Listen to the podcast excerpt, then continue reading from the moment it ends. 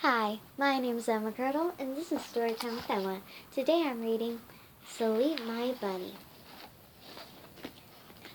The owls and crickets are singing together. The night wind has taken them for a ride.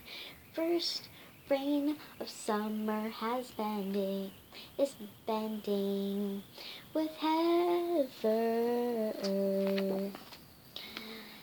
as soft as a weather. I hear it outside.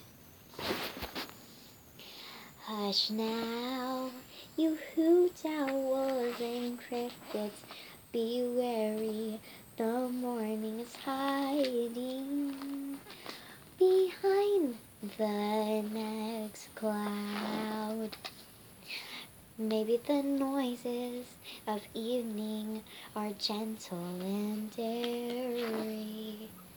Let nothing be scary and nothing be loud. The end.